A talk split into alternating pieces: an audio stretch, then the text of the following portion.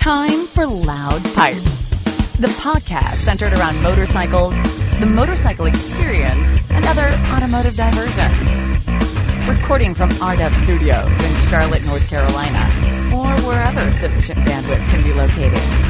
Here's Rich Warfield and Rico Hogan.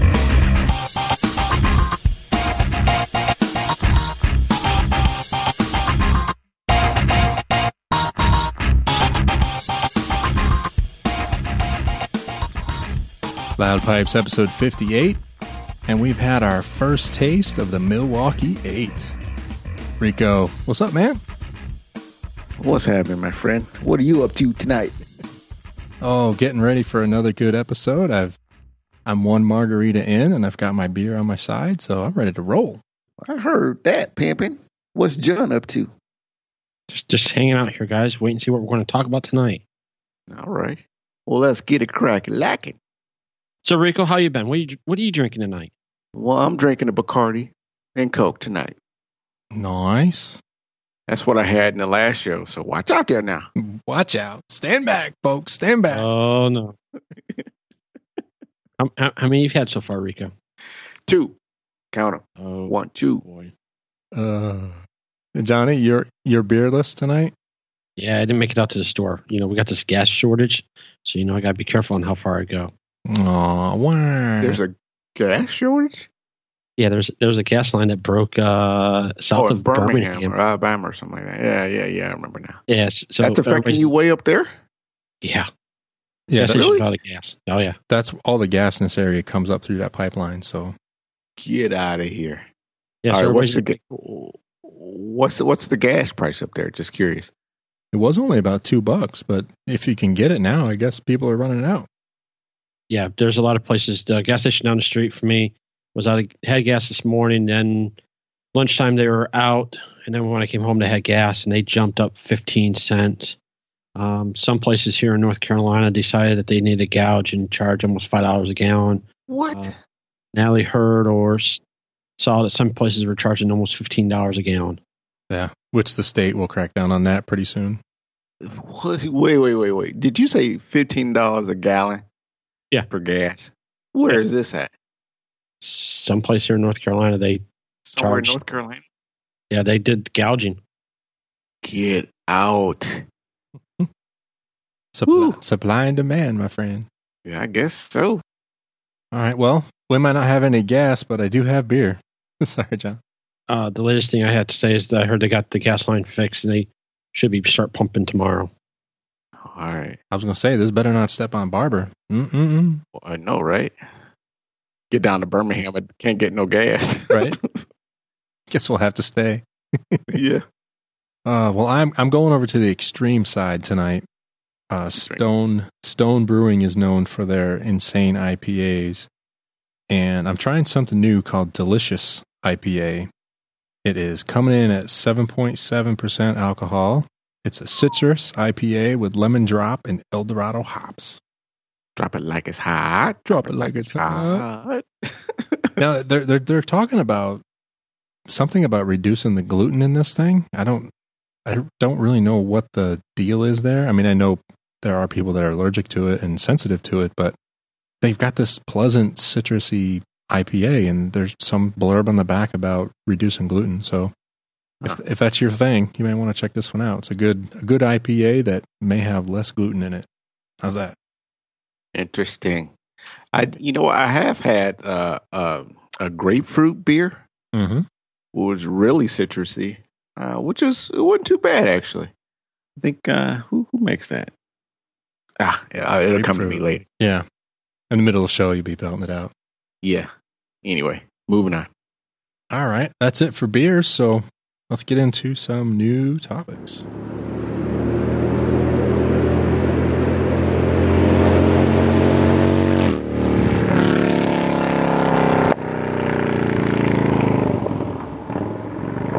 And an appropriate sound for our first topic. So as we said in the opening, we got our first taste of the new Milwaukee 8 engine from Harley-Davidson, or motor, if you prefer to say motor. And we had a nice little, I guess they're calling it a pre-open house demo here at Charlotte. So there was an open house, or there is an open house, sorry, coming up this coming weekend, which is nationwide for Harley. But some dealers, I guess, had this sort of pre-open house where they were also running demo rides of the 2017 fleet.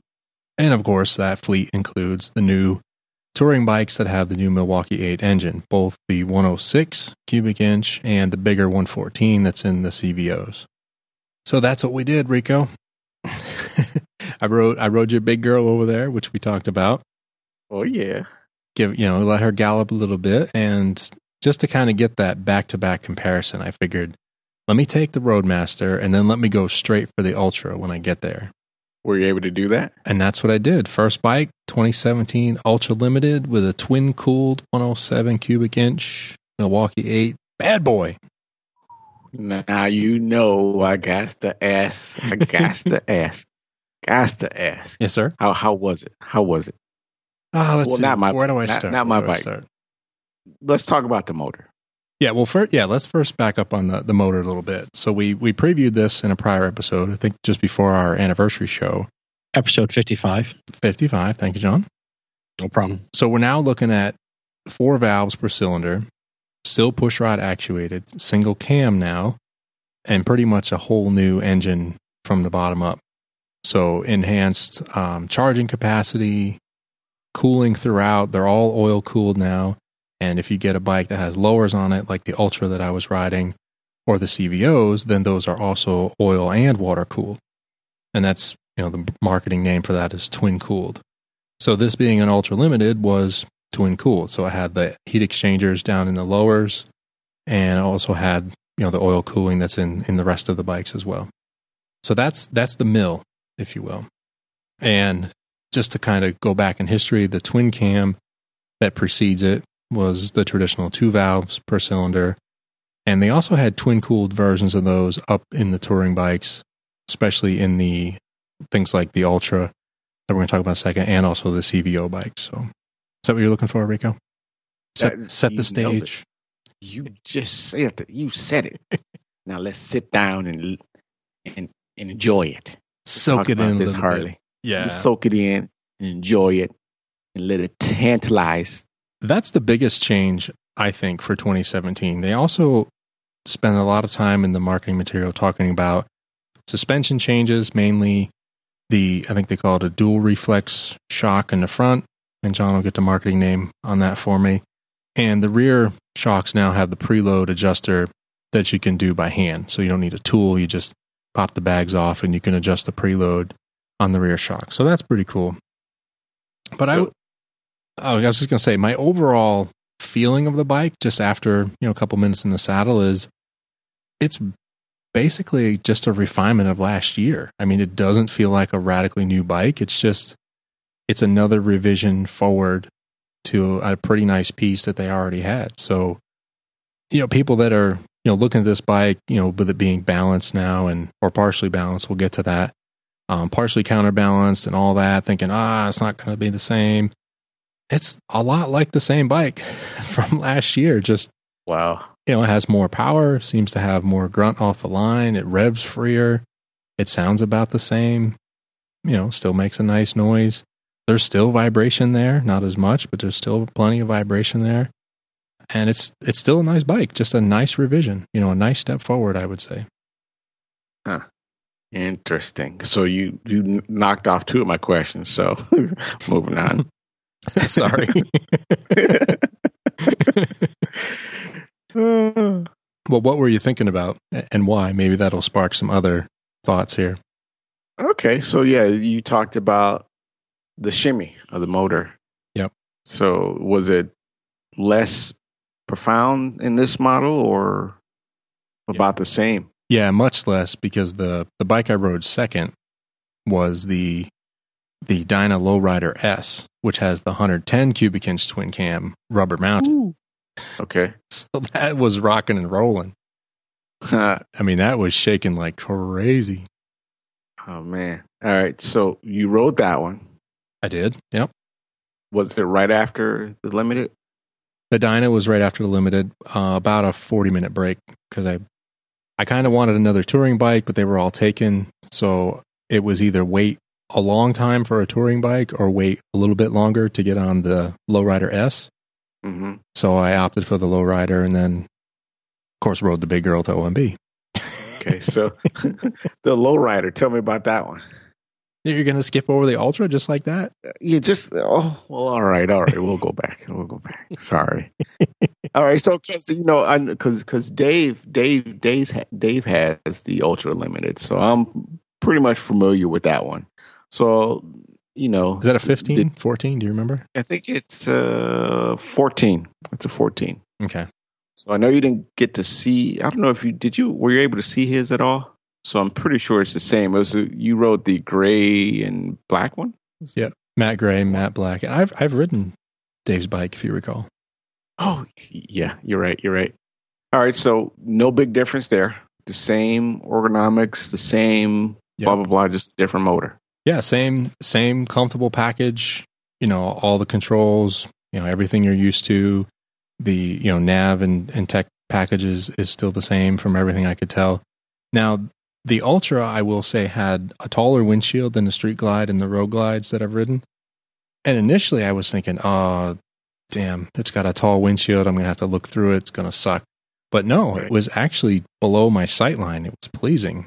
And I will say the buffeting was considerably reduced.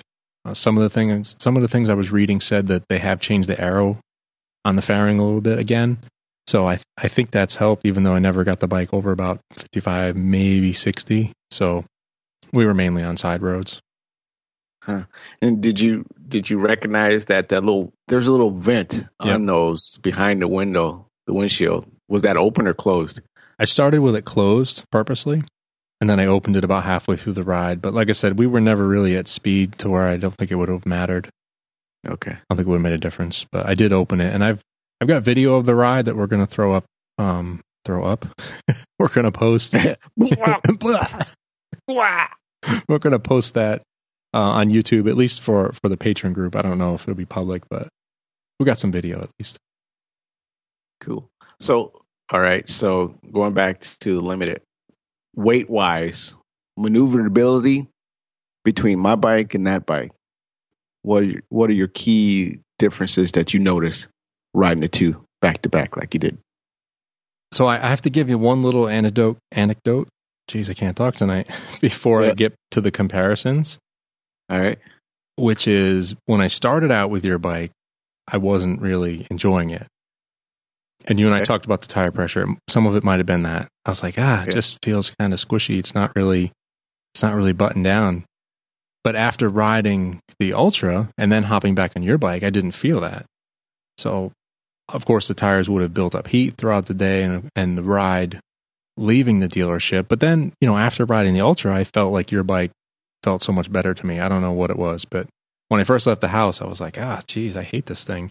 But then after riding the Ultra, I'm like, oh, I love this thing. It was really weird.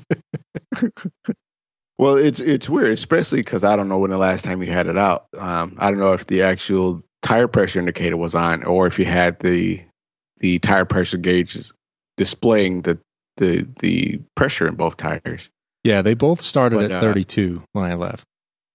Okay, so yeah, that's kind of low, and there should be a little yellow indicator indicating that you need tire pressure. There was. So that's probably when you ping. Yep.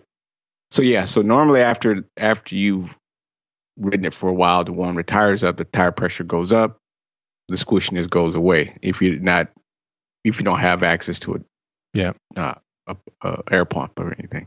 And they it was 36 and 37 as I got out onto Independence leaving the dealership, and it's not really much of a twisty road, but once I did get to some turns as I got towards uptown, and then of course getting off towards OMB, it did feel much better than earlier. And I think that was just it. It was just a little low on pressure. It just kind of wallowed in the front, and it's kind of cool. I'm kind of proud of myself for recognizing that. I was like, feels like the tires are soft.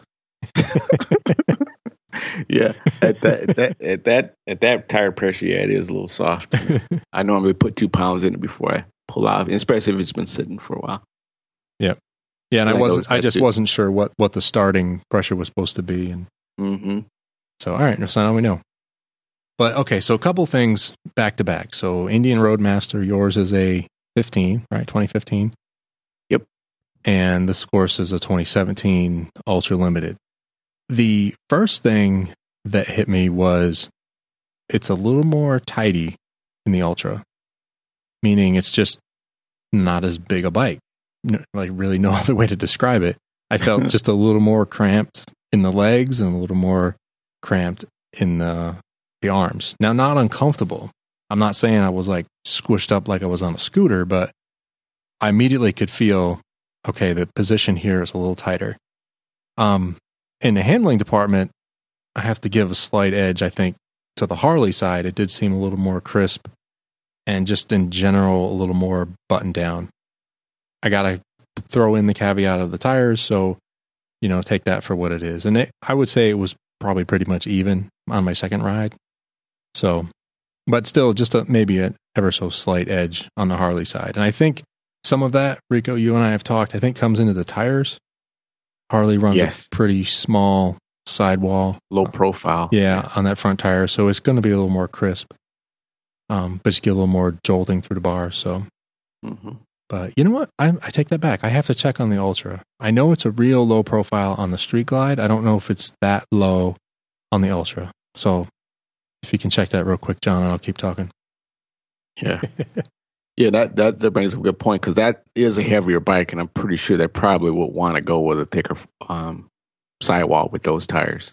Yeah, and there's right there's no bones about it. With when you go in the Ultra category, you're full on touring. Like, yep. Street Glide is really more of a custom tour bike, or, you know, I don't want to say for around town, but it's, you know, it's more for show. Right. It's more for a look. It's that custom look. It's more of an expression versus this is my bike that I'm planning on touring around the country with, which I'm sure people do. I'm not trying to knock that, but you can see just in the suspension, it's lowered in the back, lower profile tires. It's more for a look. It's more for style. Mm-hmm. So that was the first thing I felt is I was much more cramped in the legs and I didn't feel like I had as much mobility. Now, the thing I've gotten used to on the Roadmaster is when I first started riding it, since I've had it for a while, is I never felt comfortable because my feet, I think, were too far back until I started pushing my feet forward on the floorboards. Now I've gotten more comfortable. And I just found on the Harley, I couldn't do that. I felt like wherever my feet were planted, I didn't have as near as much mobility, especially with the heel and toe shifter. Mm-hmm. So that was a difference. I noticed that part right away. But it also didn't feel as heavy, and I'm not really sure why, but it didn't feel as heavy as a bike. But go ahead, Rico. Now I was going to say, were you able to use the highway pegs, and did the Ultra come with highway pegs? No, the Ultra didn't have any, no. Okay. And I haven't used them either, so there's no comparison there. Okay. All right. Yeah. So, that was kind of it. The motor, I think, is certainly smoother with the counterbalancer. I'm not quite sure why Harley didn't just go all the way and balance the damn thing, because to me, just seems like an annoyance. Like, you went through the trouble of putting a counterbalancer in the engine, but it still shakes. Yeah. I mean, come on. If you're going to balance it and let's move on. Like, rip the Band-Aid off and let's go. That's kind of how I felt. It's kind of like the conversation with the Moto Guzzi. It's like, why did you have to engineer some shake back into the bike? Like, it's a smooth engine. Just leave it. Yeah.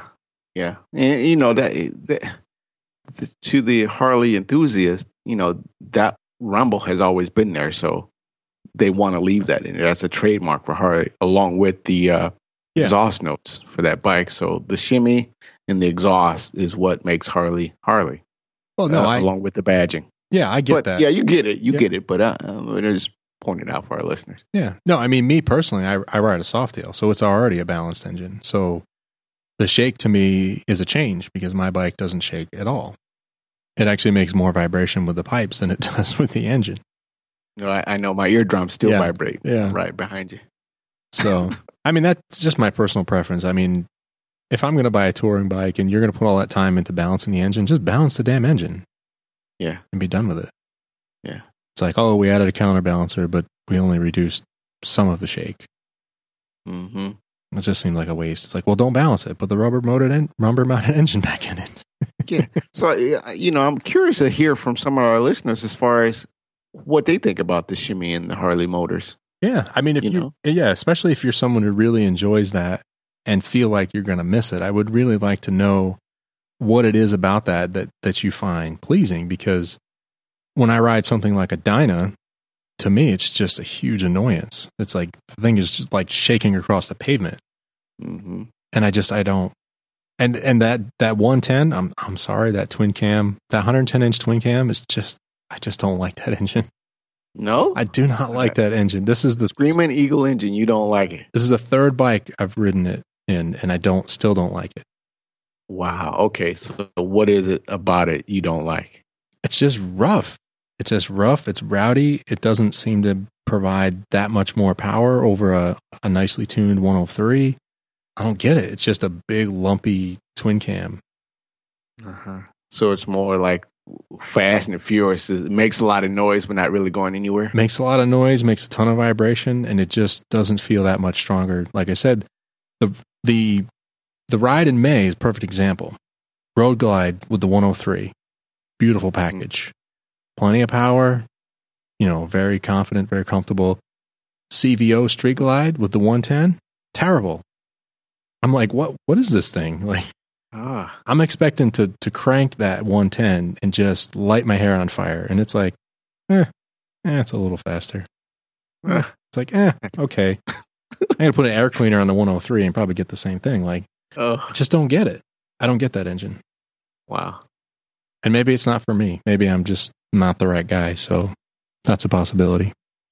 So where does that leave you then? What do you mean? Crickets. What do you mean? I'm like, wait, what?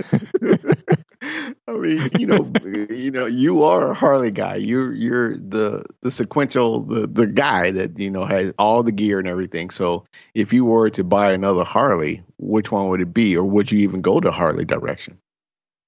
Probably the only one really singing to me right now would have to be I guess there's two. So the Road Glide right now would be the choice for a touring bike. Just Road Glide Special, standard. You know, if I get a leftover, it'd be the 103 high output or the new 107 Milwaukee 8. You would get that motor. What's that? You would get the Milwaukee 8. The 107? Yeah, that was a nice engine. Yeah, I like that. All right. Just clarify.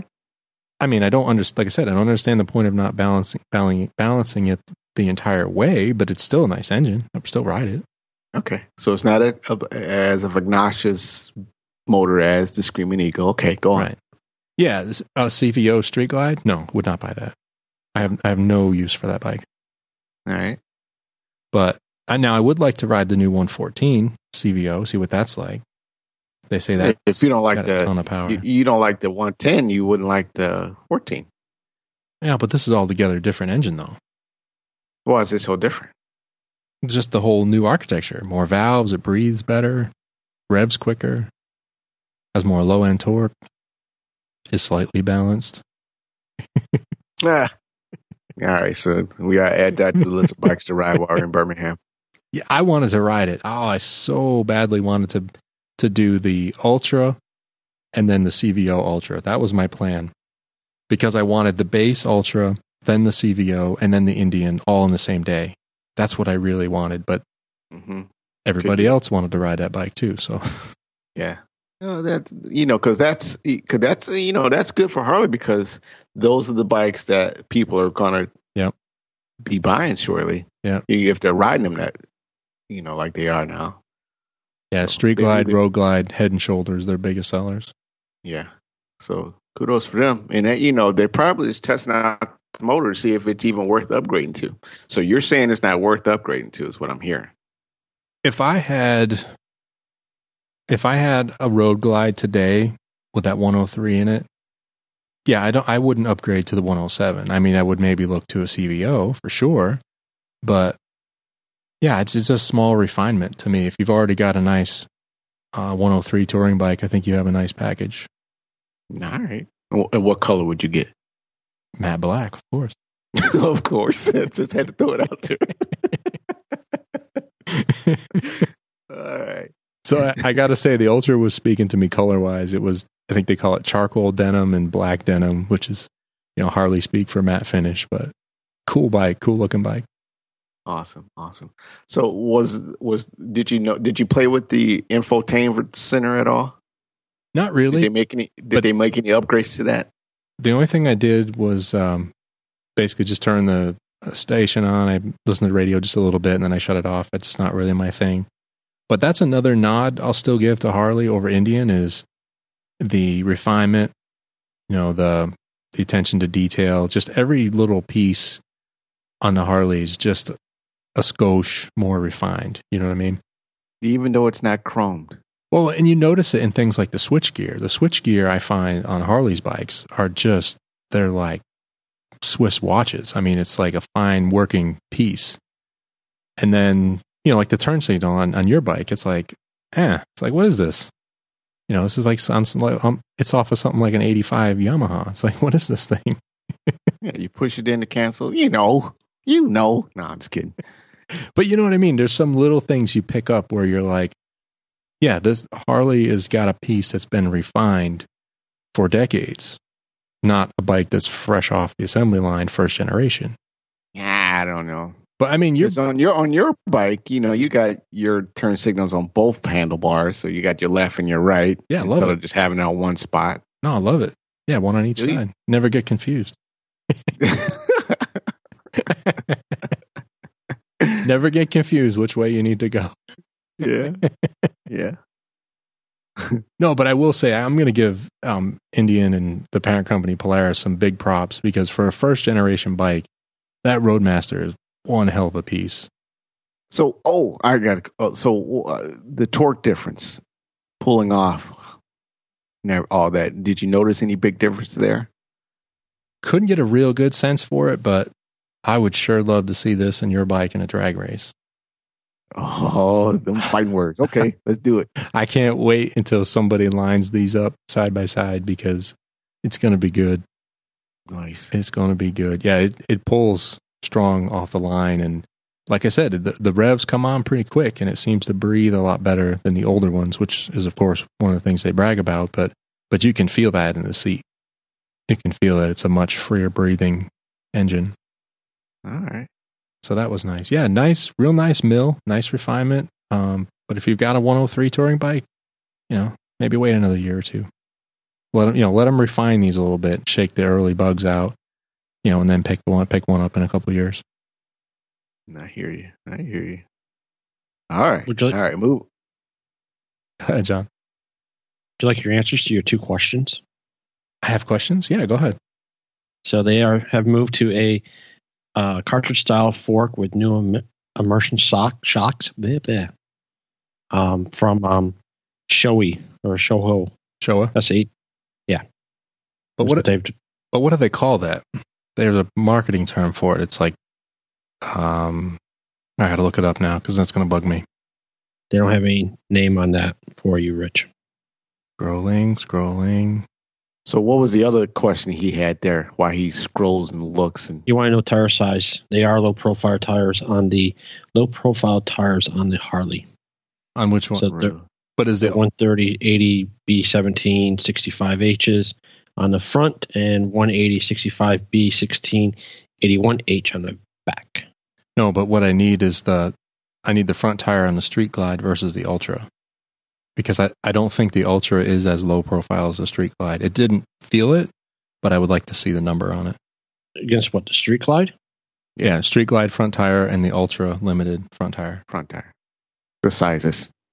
4x4. Stat. And to answer a question, Jevy agrees that he doesn't like the shake himself. So there's one of our feedbacks. Okay. Nice. Cool. Yeah, I mean, I think.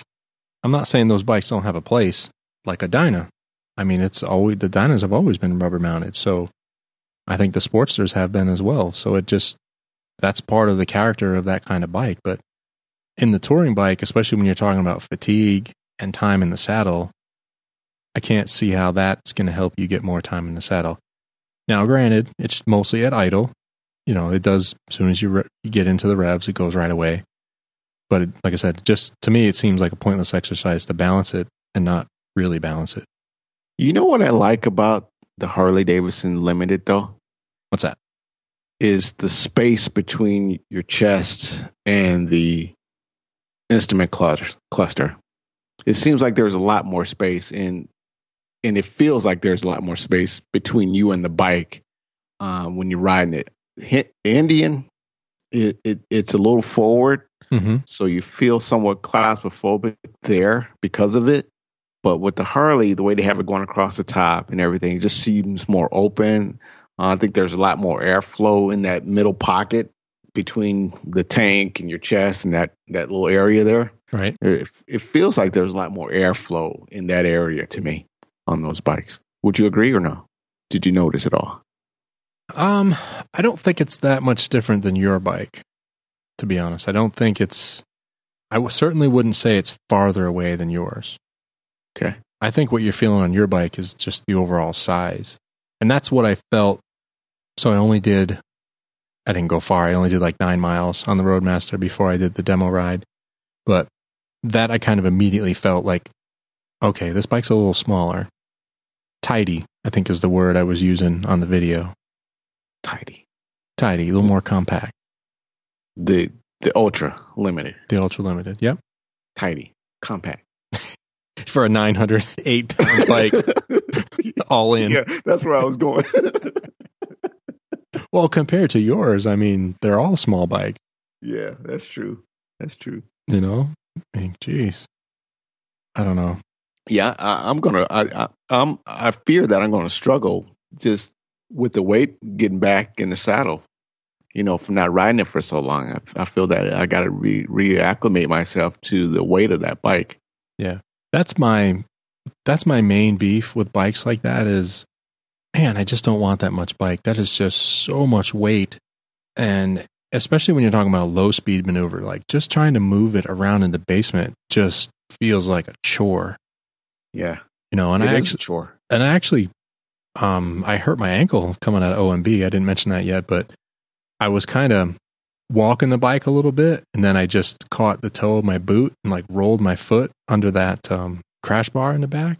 Oh, hell no. Oh, that hurt like a biatch. Yeah, it's still a little sore today, but I was like, son of a bitch, that hurts. Yeah, don't do that again. Yeah, that sounded like it hurts. Yeah, it really did. I was like, I hate moving this thing around at that low speed. Yeah. Yeah, you know, some guys who have always ridden those bikes, like the trainers that you see just whipping these big bikes through the cones like nothing. Yep. And it always amazed me how they're just unafraid to just lean that bike and scrape it down. I know. You know, it's just amazing to me, and just have that much confidence in knowing, you know, to look and turn, you know, scrape it and turn it the other way and scrape it, and not have any fear. But when it's your baby, you don't want it scratched at all. You know, it's fairly new bike to me. And, you know, and to do that, to lean it that far over, to scrape, to make a turn like that, I'm not going to do all that. Maybe after I've had it for 30 years, you know, maybe when I just don't give a crap anymore, or I'll do stuff like that. But at this point in time, nah. You know what I mean, though? I do. You know, when they do those old, like, what are the Goldwings? Mm-hmm. They're just, I don't know. That's just me. I'm rambling. Sorry. Yeah. No, it is something to consider. I mean, once you get underway, then the weight amazingly just disappears on both bikes, the Ultra Limited and your Roadmaster. Once you're under power, it's just, it could be any bike in the world. It's just, the weight is just gone when you're out on the road. Yeah. So and then it becomes an advantage, I think, in certain situations where that weight kind of just helps plod down the road in a very confident fashion. Yeah, it just kind of grounds you. I mean, It gives you that, the wind's not affecting you as much because it's so heavy. I don't like your bike in the wind. I still don't. No, really? I have no problems with it. There's so much surface area on the front of that thing that it just catches wind from all over the place. It's unsettling for me. I never feel that.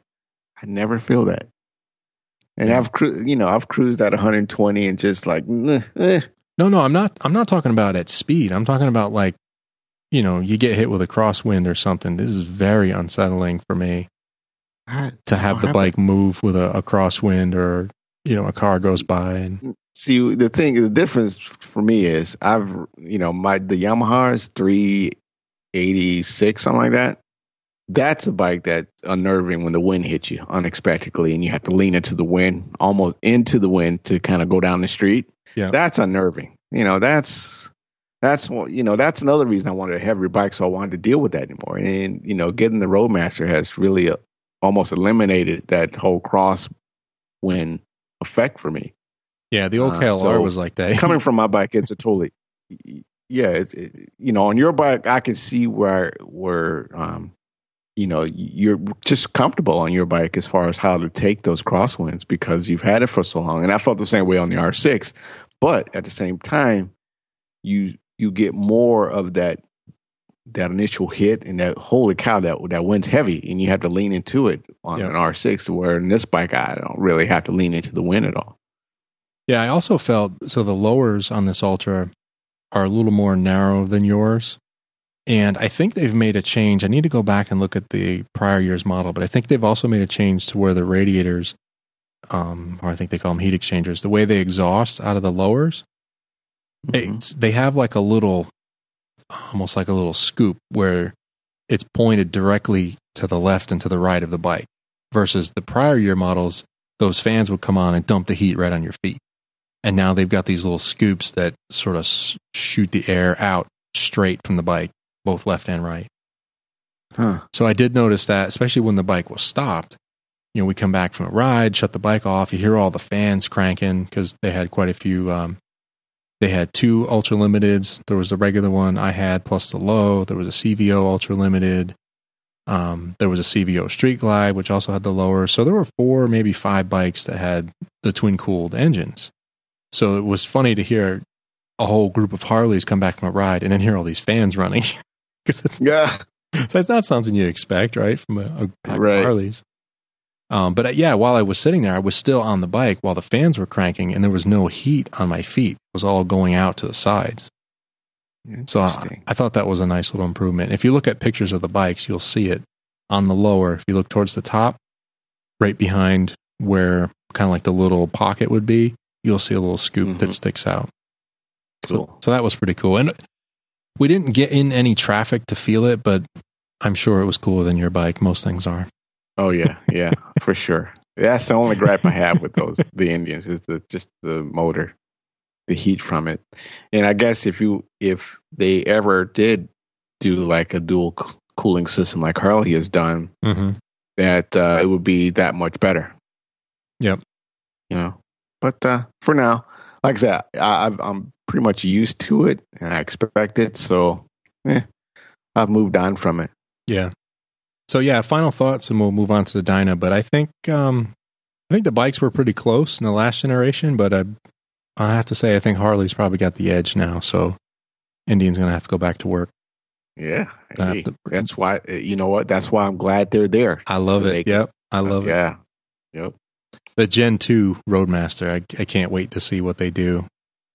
Oh, what they've got up their sleeve. Because think about it, if you take your bike and just fix a couple of the little things you don't like, holy cow, you know, like get the heat under control, you know, like a little bit more on the fit and finish and dynamite. Yep. It would be dynamite. It would be. You know, even the Barber, I've considered taking off the rear tour pack, but, you know, with you guys needing me to carry so much stuff, I can't leave it on, you know, because I just want to ride it without it, you know, just to experience that.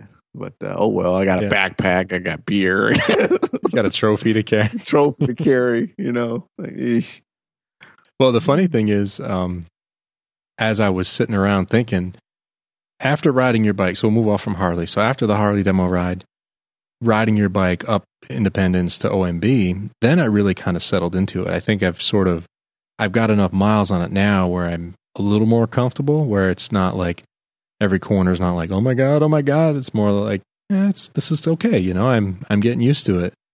Mm-hmm. And I was just thinking if I didn't have lowers on the bike, that might be all the difference. So I was like, Chieftain, there you go. Yeah. Yeah. And what's nice about the Indian, you can take those lures off. You can take the bags off, and it comes off easily. So there's three bikes in one bike. That's right. With the Roadmaster. You know? And so it's easy to do. And for now, there's no plumbing in those lowers. So exactly. So that's a plus. Yeah, for me, that's a big plus. That's why if I'm going Harley, I think it would be Road Glide Special. And then if I want to add the Tour Pack, I will. If I want to add some kind of lowers, I will. But once you get the Ultra or a CVO, you can't take those lowers off without removing the twin cooling system. Yeah. So that's... Who wants to do that? Yeah, I don't... At least in my current riding situation, I don't need that kind of bike. So I would strip it down for most of the year, and then I would bag it up when I need to go on a trip. Now, what's interesting, this is a teaser for the next show, is there's a product out there for guys who have heavy bikes, but there's something that'll help them improve and be more confident with these bigger bikes as they get older and not have to manage a heavy bike as much. Right. So that's a teaser for the next show. So, all right. Put a pin in it. So, Rich, for your answer, the Showa uses SDBV suspension technology is what they're using in the front shocks. There's still a marketing name. I've got to find it. It's going to drive me crazy if I don't find it. Good luck finding it. Look in the show notes for 55. It's probably in there. We probably mentioned it as a feature. All right, I'll go look. And also to let you know, the front tire, the rear tires between the Street Glide and the Ultra are the same. The difference is the Street Glide has a 130/60 19-inch, and the Ultra has a 130/80 17-inch. Bingo. So it is a bigger. It is a little more sidewall. Mm-hmm. Oh, dang. That's two. Two. Now, since I can get a word in here, since you rode the Street Glide. What? Okay. Go ahead. Since you rode the Street Glide and now the Ultra, did you notice a temperature difference? Oh, you mean like in the saddle? Yeah, in the engine, because, you know, they made the new engine cooler. So did you notice it was cooler? Yeah, I don't know that we were in a situation to really test it. That's what I was trying to tell Rico, between the heavy heat from the Roadmaster and the heat of these bikes.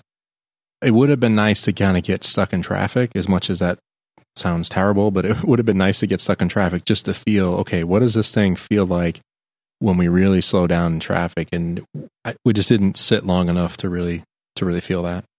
But I didn't notice any heat on my legs, certainly not like the Roadmaster and not like other ones that I've ridden. So it's probably better. I just couldn't feel it out at this time.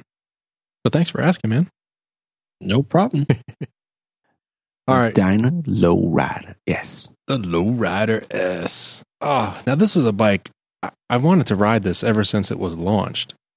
So it was new in 2016, if I'm not mistaken.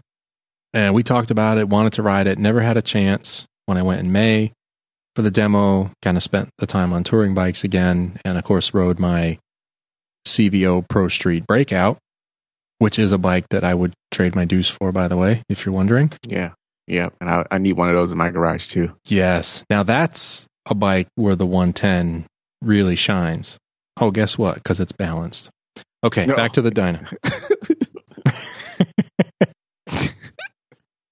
I'm going to get my Harley card taken away. I know. Lowrider S. So this one, Screaming Eagle 110 twin cam, rubber mounted.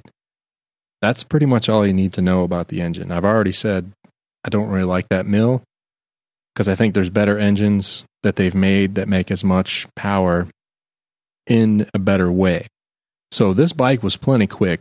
It's not a very heavy bike. It's probably 600 or so pounds if I had to guess. I don't think it's 700. I think it's lighter than my Deuce. The rocking and rolling on the engine, like I said, drives me crazy. And at this bike, the vibration doesn't really go away. Somewhere around 2000, it would be its smoothest. And then as you go past that, you would pick up vibration again. So if you like vibration, this is your baby, I would say. Yeah. Oh, man. So, all right. So this is totally blacked out. So black exhaust. Yeah. black everything. Yep, nice gold wheels. And yeah, those mid controls. I don't know. I think those are mid controls. Boy, that takes some getting used to, at least for me. Really? For you? Well, because my bike has forward controls. So my feet are out front. And I did feel... Right. Okay, yeah. That's true. Yep. Okay, I got to remember what your bike looks like. And I felt a little cramped on this one. My knees were a little high overall, so it wasn't all that comfortable in the leg department. So is that those rear shocks on this bike, is it adjustable? They are adjustable, and they don't have a lot of travel, but surprisingly, they were quite comfortable. So they did a good job of soaking up the bad stuff in the road, even though they don't travel very far. So I was pleasantly surprised with that. The seat was pretty comfortable. I didn't like the foot position, and the bar position was a little too far forward for my taste. So I would, if I could bring the bars up on this bike a little bit and put the pegs out front, even just 2 inches would probably be enough. You know, maybe just flip it to be forward controls. And pretty comfortable piece though, if I made those changes. But out of the box, then it'd be your bike. Well, yeah. Then, and it'd be back to a Softail. Good brakes on this. Of course, you got twin rotors up front, so good brakes. I took a stab at those a couple times, so that was pretty nice. It doesn't have the inverted forks like the Pro Street Breakout, but handled pretty well. I mean, for what you can tell on this kind of demo ride, it's really kind of pedestrian when you do this kind of thing, but... All right, so tell me the difference from people that are listening. Tell me the difference that you think it makes to have that inverted shock. To me, the front wheel, I want to say it feels more responsive and connected. So theoretically, there's less weight down there on the wheel, so it can respond better to inputs, feels a little more sharp. And that's just kind of how I would describe it. A little more sharp, a little sharper, and a little more connected. Okay. Versus when you add more weight to it, things seem to slow down a little bit. That's how I would describe it. Yeah. And for those who don't know, the inverted is when they got the forks turned upside down or right side down. Well, how would you describe that? I would say the skinny pieces on the bottom. Yeah. For the inverted ones. So pay attention to that. You know, if you're not familiar with the inverted shocks, you know, when you're looking at a bike, check that out, because that may be a deal breaker for most, but not for some, because they may not know. Yeah, and a quick way to see it if you're in a dealership is when you're looking at the Lowrider S, you'll see the lowers are black, and then the stainless steel part is at the top. Then you go look at the Pro Street Breakout, you'll see the black part is at the top, and then the thinner stainless steel is at the bottom. And that's the inverted format. Mm-hmm. But the handling was still pretty nice. Like I said, not a whole lot you can tell at the speeds we were going, but it's enough. It's enough to get a taste for the bike, you know, a little preview, a little essence of what the bike does. So I bet this would be a hoot, you know, up in the mountain roads. For mid controls. Yeah. So, John, what's the price on this? Do you know? Oh, I got it right here. $17,500 for the Lowrider S. That's not bad. And that's a big motor. I mean, you have to give the 110 that. It is a big motor. Yeah. There's that. But you know, I wonder how safe it feels at that speed, though. Yeah, I struggle with this on Harleys myself. Except when I was on the Breakout. At anything over 80 miles an hour, it didn't feel safe to me. No. And I, you know, even at that speed, you know, I just felt like the Harley was giving it all it has. And maybe it's just the bike I had too, but it was Steve's bike. So, so that's, you know. Well, it's an older bike. That's what, a 2000? Yeah, so it just seems like it, you know, it just hit that wall, and that's as fast as you need to go, you know. So maybe it's with the older bikes. I still need to take it up there with the newer bikes, but I don't know. I feel that's with the Harleys. I just feel that, you know, it just didn't feel safe on that speed. I know other guys probably ride their bikes at 90, miles an hour easily, no problem. Yeah. But for me, it didn't feel safe. Other than, you know what bike did feel safe was the V-Rod at higher speeds. We're going to get to that later. Yeah. I might have bad news for you. You got what? Bad news for me? Yeah. Later. On the V-Rod? Or what? Yeah, we'll get to it later. Yeah. Oh, okay. All right. I leave a little suspense. Come on. All right. So, yeah, I mean, I don't know. This is interesting. It's a bike I've wanted to ride for a little over a year. I thought I was really going to enjoy it, and I'm sort of torn. I mean, I did enjoy the way it's set up. Like I said, the suspension in the back, better than mine. Braking in the front, and overall suspension, better than mine. I don't know if I could deal with the mid controls, though, and I don't know if I really want that much vibration in the engine. This one would not replace my Deuce, that much I can tell you. Not as it sits, that's for sure. All right, so explain the whole mid controls to our listeners. Well, mid controls meaning the foot pegs are in the middle. So your legs fall at pretty much a natural 45-degree angle. That's how I would describe it. And I would say, well, is that technically mid, or is these just standard? I may be mislabeling these. I don't know, because that's how I ride my bike. Because would a mid-control not be... Well, it's somewhat forward. It's kind of in between the two. No, these were not forward. Mm-mm. Yeah, this bike, for sure, it's not forward. But the Street Glide, the Roadmaster, it's somewhere in between the two. Forward and these mids you're talking about. Yeah, I guess they're like standard, maybe a little towards the forward. And I guess you can move your foot around, so you've got options. But mine, forward controls. Your feet are clearly out in front of you. Stretched out. Yeah. Yep. And I just want to put it out there for something to leave that. Okay. Yeah, I would still call these mid, because my feet were, like I said, my legs, if you looked at them from the side, would just be bent at a 45-degree angle. Yep. So that just means they're just like you're sitting in a chair for the most part. Yeah. And to me, they were too far back because my legs felt cramped to where my knees were up higher than my waist. So that was not so comfortable. So anybody with any kind of metal rods in your legs or bad knees, probably not, yeah. this is not the bike for you. Probably not. I just want to throw it out there and get that some explanation around the mid control thing for some of our listeners. Yep, good point. But it looks fantastic. I love the look of this bike. I just don't know that I could ride it. All right, what do we got next, Johnny? He's sleeping. Hold on, let me wake him up. He's like, screw you guys. I'm going to bed. She ain't got time for this. Nobody got time for this. What do we got next? Hello? Yep. Yeah. We're there? Go ahead, caller. Yeah. Caller, you're live. You're the fifth caller.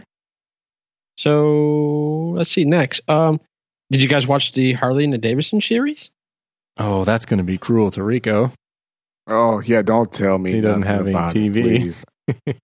I haven't seen it yet. I want to watch it. I've heard so many juicy stories about this movie, so don't tell me, Nathan. All right, please. We'll pin it for another time, but I will just say that I've finished the series. It's pretty good. There are some dramatic things that, well, we'll just leave it at that. It is very entertaining to watch. Must leave it at so that. What I've hearing is there's this whole Harley Indian battle in the beginning, and now you said you didn't want to know. Okay. But is that kind of stuff? It's in there. Yeah. Does that how far back does it go to the beginning? Like 1901? It starts with the two of them in the garage drawing up the first plans. Really? Before there's any bike. Yeah, it starts that far back. Holy cow! And all right, Rico. I got to give. Debbie says, "Hurry up and watch it." I got to give you two little pieces. Yeah, because we want to talk about it. Right. So it's cool enough watching them draw, design, and build the first engine, which was a single, and the first bike. And it's cool seeing that bike and seeing them sort of refine it and move forward. But then when he inks the first twin, you know, and then that sort of paper comes into the camera's focus and you see the very first V-twin. Oh, goosebumps. You're just like, oh, there it is. There it is. That's the birth of the V-twin. Oh, that part. Some of that stuff really goosebumps, you know, lump in the throat, makes you want to cry type of thing. It's like, wow, such a good story. Such a good story. It's all emotional. It did. It really did. And honestly, it's kind of cemented some of the stuff that I feel about my Harley. It's like, yeah, that's my bike. Mm-hmm. Yeah. Little pride right there. So I'll get you a copy legally, quote legally. All right. And you got to watch it, even if you have to watch it when you get here, and then we can talk about it. All right, let's do that. So, you know, while we're in Barber, when we come back, we had our drinks and we recorded, maybe we'll plop that bad boy in and we'll watch it. There we go. So, yeah, if guys who are waiting for us to talk about that, we'll get to it as soon as we get Hogan up to speed. All right. Well, we've got a little announcement. We've got a little feedback we want to talk about. And this always put some fuel in the tanks. I even reached out to the person who sent this, but we've got a new 5-star review on iTunes. Woohoo! Woohoo! So we want to send big thanks to George Mesa, and I will quote his feedback here on iTunes. He says, "Loud Pipes is by far the most entertaining and informative podcast there is. The hosts do a great job of talking about and reviewing all types of motorcycles, from enduros and scramblers to cruisers and baggers, as well as the occasional four-wheeler, which is pretty cool, since as a petrolhead, I appreciate anything with wheels and an engine." We agree with that. And he says, "Really dig the show and recommend it highly. Keep up the good work." So, John, Rico, my hat's off. Thanks, guys. That's awesome. Thanks. Yeah, thanks. And since we're throwing some things out there, we need to take some time and give a shout-out to some of our other friends that are out on the podcast world. We want to first give a nod to Ted over at the Motorcycle Man. This is something he does in his show, and I told him we were going to do the same and reached out to him to let him know and just to give full attribution there. So yeah, we just want to say hi to some folks, Ted, Tim, and Chris at the Motorcycle Men, and Kevin and Larry over at the Throttled Podcast. And we'll be adding to that list as time goes on. Evening all. Evening all. How y'all doing this evening? Frosty mugs, as Rico says. Yeah. Yeah. So, shall we hit the U-turn? Hold on. Wait. Oh. Before we get there. Uh-oh. I know we got the whole U-turn thing and we got a bunch of other stuff to go cover, but I don't know if you guys have heard, but Tesla has come out with their new car. Okay. Do share. Rich dropping glasses over there. Oh no, do tell. Do tell. Tesla has come out with their P100D. Put it on me. Put it on me. This thing does 0 to 60 in 2.5 seconds. This is like the third fastest car on the planet right now. Ooh, that is quick. Can you imagine? Now, do you have to get ludicrous mode for that, or is that out of the box with the 100D? I don't know. With that car, ludicrous mode probably comes with it, standard. If you're paying $135,000 for that car, it better come standard. Mm. You know what I'm saying? Well, that's a lot of coin, though. It is. But, you know, for all of us regular Joe Schmoes, you know, something that fast we probably don't need anyway. We'll probably kill ourselves. Yeah, that's probably true. So, to answer the question, Rico, the Model S does P100. E does the 2.5 seconds, and then the Model X P100D with ludicrous mode accelerates 0-60 in 2.9 seconds. And that's the SUV. That's the SUV. Both really fast cars, but wow. Yeah, and they're saying that the S gets 315 miles. Yeah, per charge now. So I think it was like a 25-mile increase. Something like that. It's pretty impressive. Now you can do a whole 315 miles per charge. Yep, supercharger included. Now, did you ever find out, because I was kind of following it, trying to understand, if you buy the Model 3, which is not out yet, but are you going to get supercharger with that, or are you going to have to pay for it? Because I heard that that was not going to be free, and that's kind of stinky. Yeah, it is kind of stinky, and I don't know. I have to look into that. But yeah, I just wondered if I'm pretty sure that's an upgraded option that you can have added to that car. But yeah, you're right. That would suck if you're buying that car and you have to pay to get the supercharged thing. Yeah, well, that just means you got to take an extra 45 minutes eating lunch or juicing it up. But whatever. Well, if you don't need to go that fast, there's always the Chevy SS, which will go 4.7, 0 to 60, and it's $46,000. There you go. Just saying. Just saying. You could do that. Just saying. Of course, the Corvette Z06 will do it in 2.9. That's $80,000. Not battery charged, though. No, but oh man, SAE certified, yeah. 650 horsepower. Whoop! Let's say what? Shut your mouth! You shut your mouth! Take that! Oh, this IPA is good. All right, now we can do the U-turn. All right.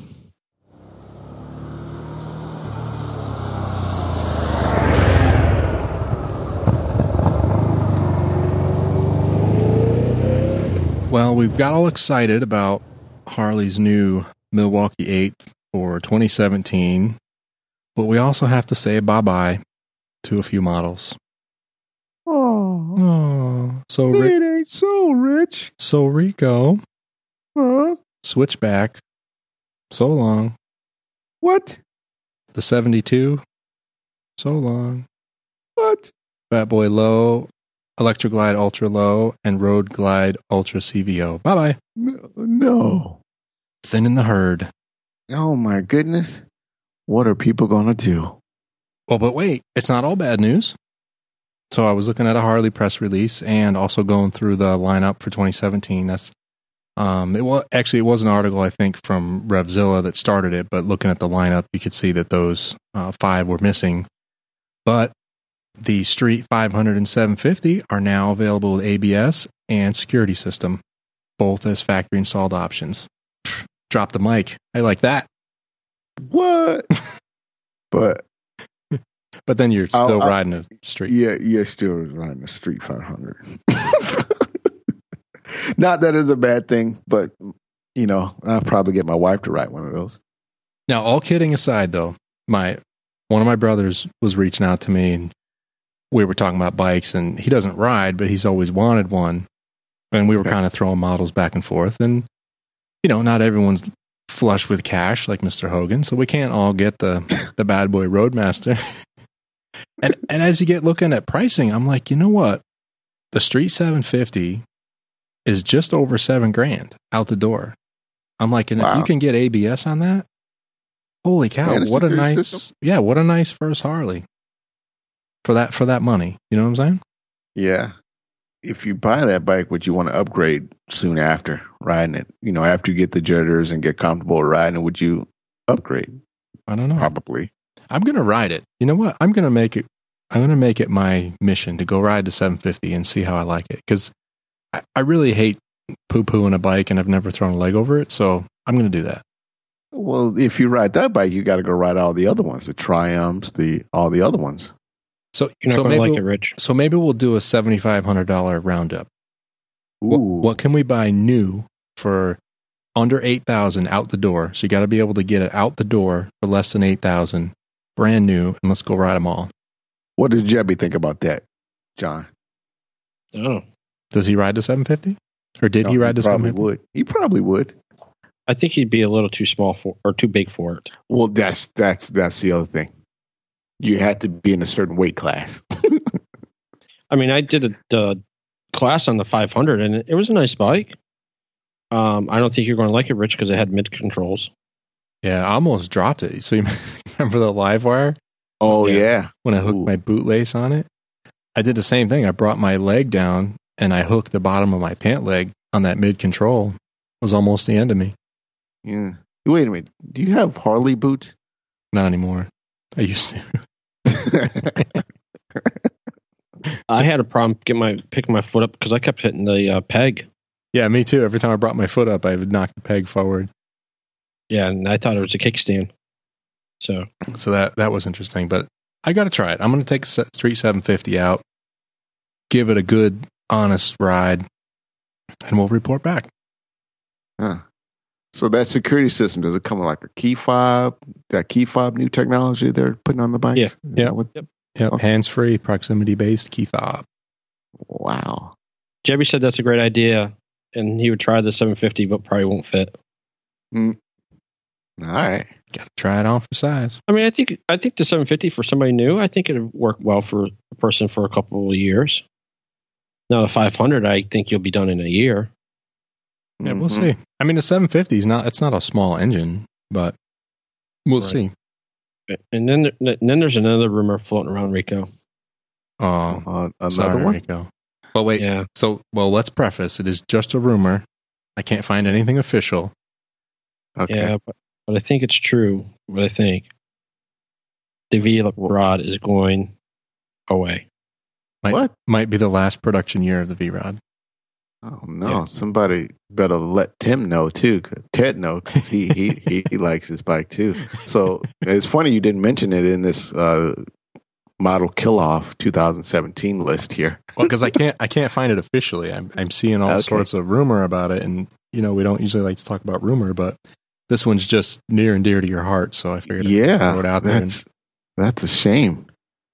Yeah, I mean, wow, because that's a great bike.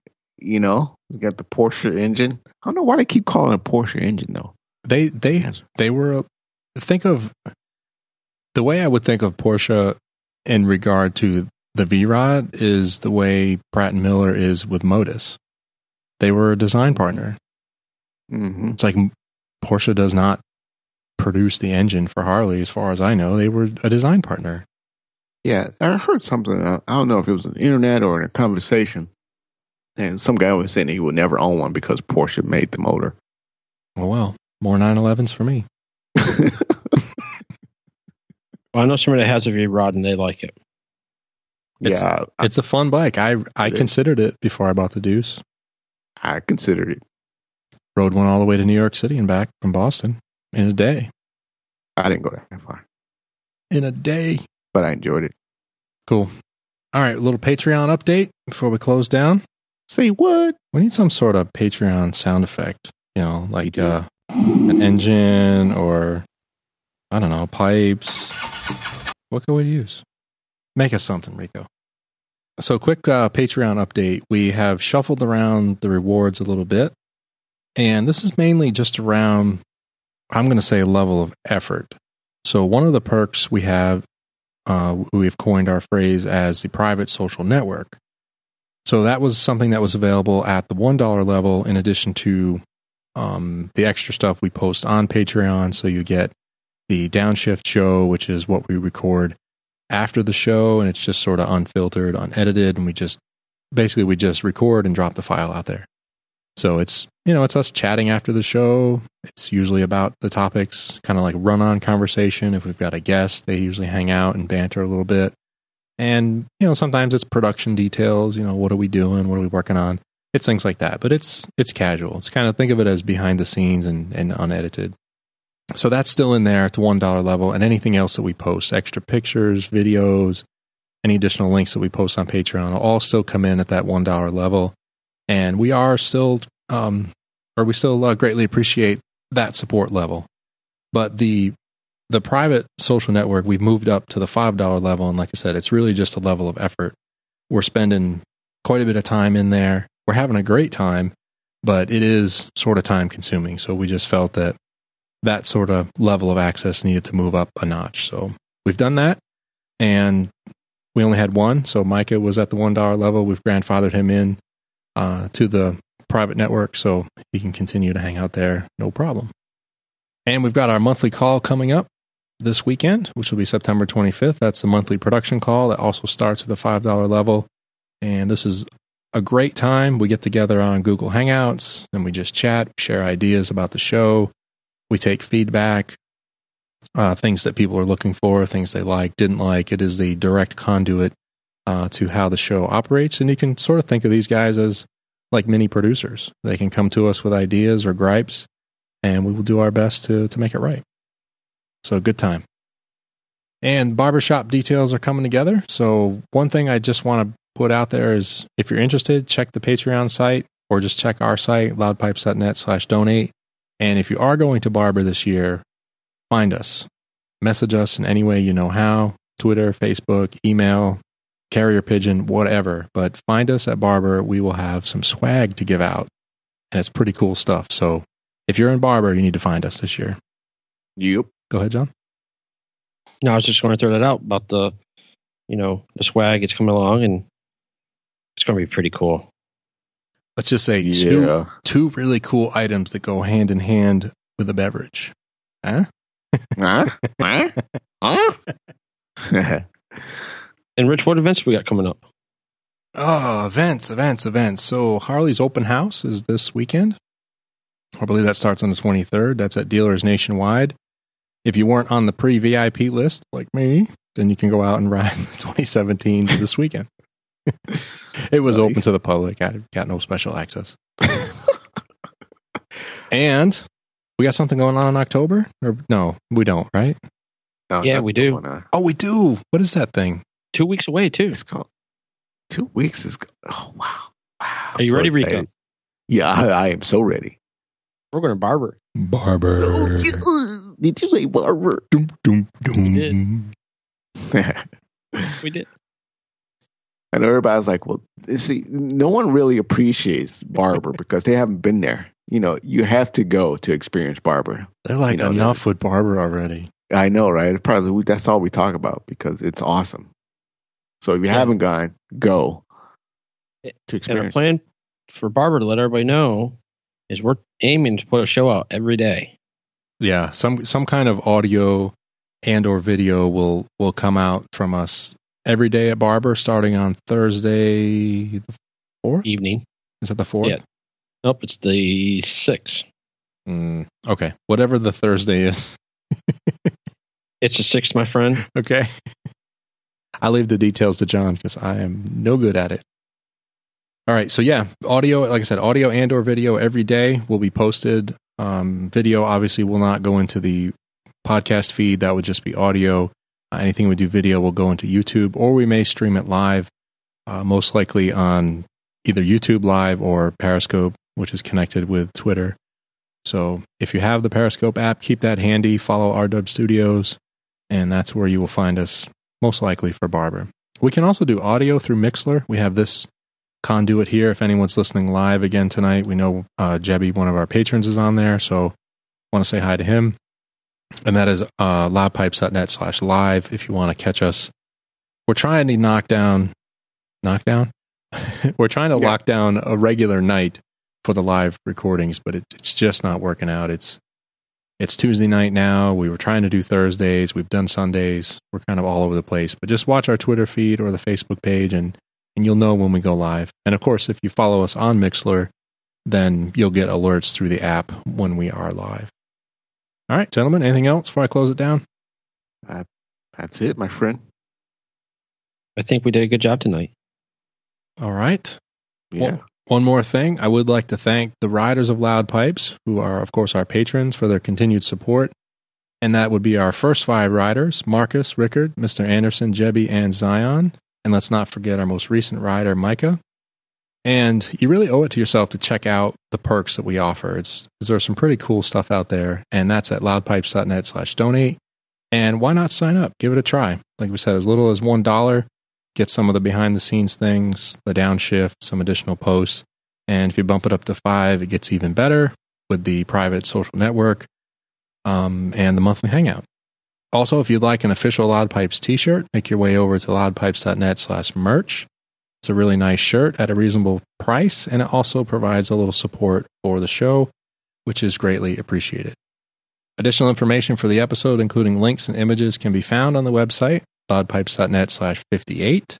And you'll find there also links for leaving us feedback, subscribing to the show, and following us on social media. Mr. Hogan? Yeah. Champilla. Time to ride out. Let's do this, Brutus. All right. Kickstands up. Take care. John? Later, everyone. Thanks for joining. Nice.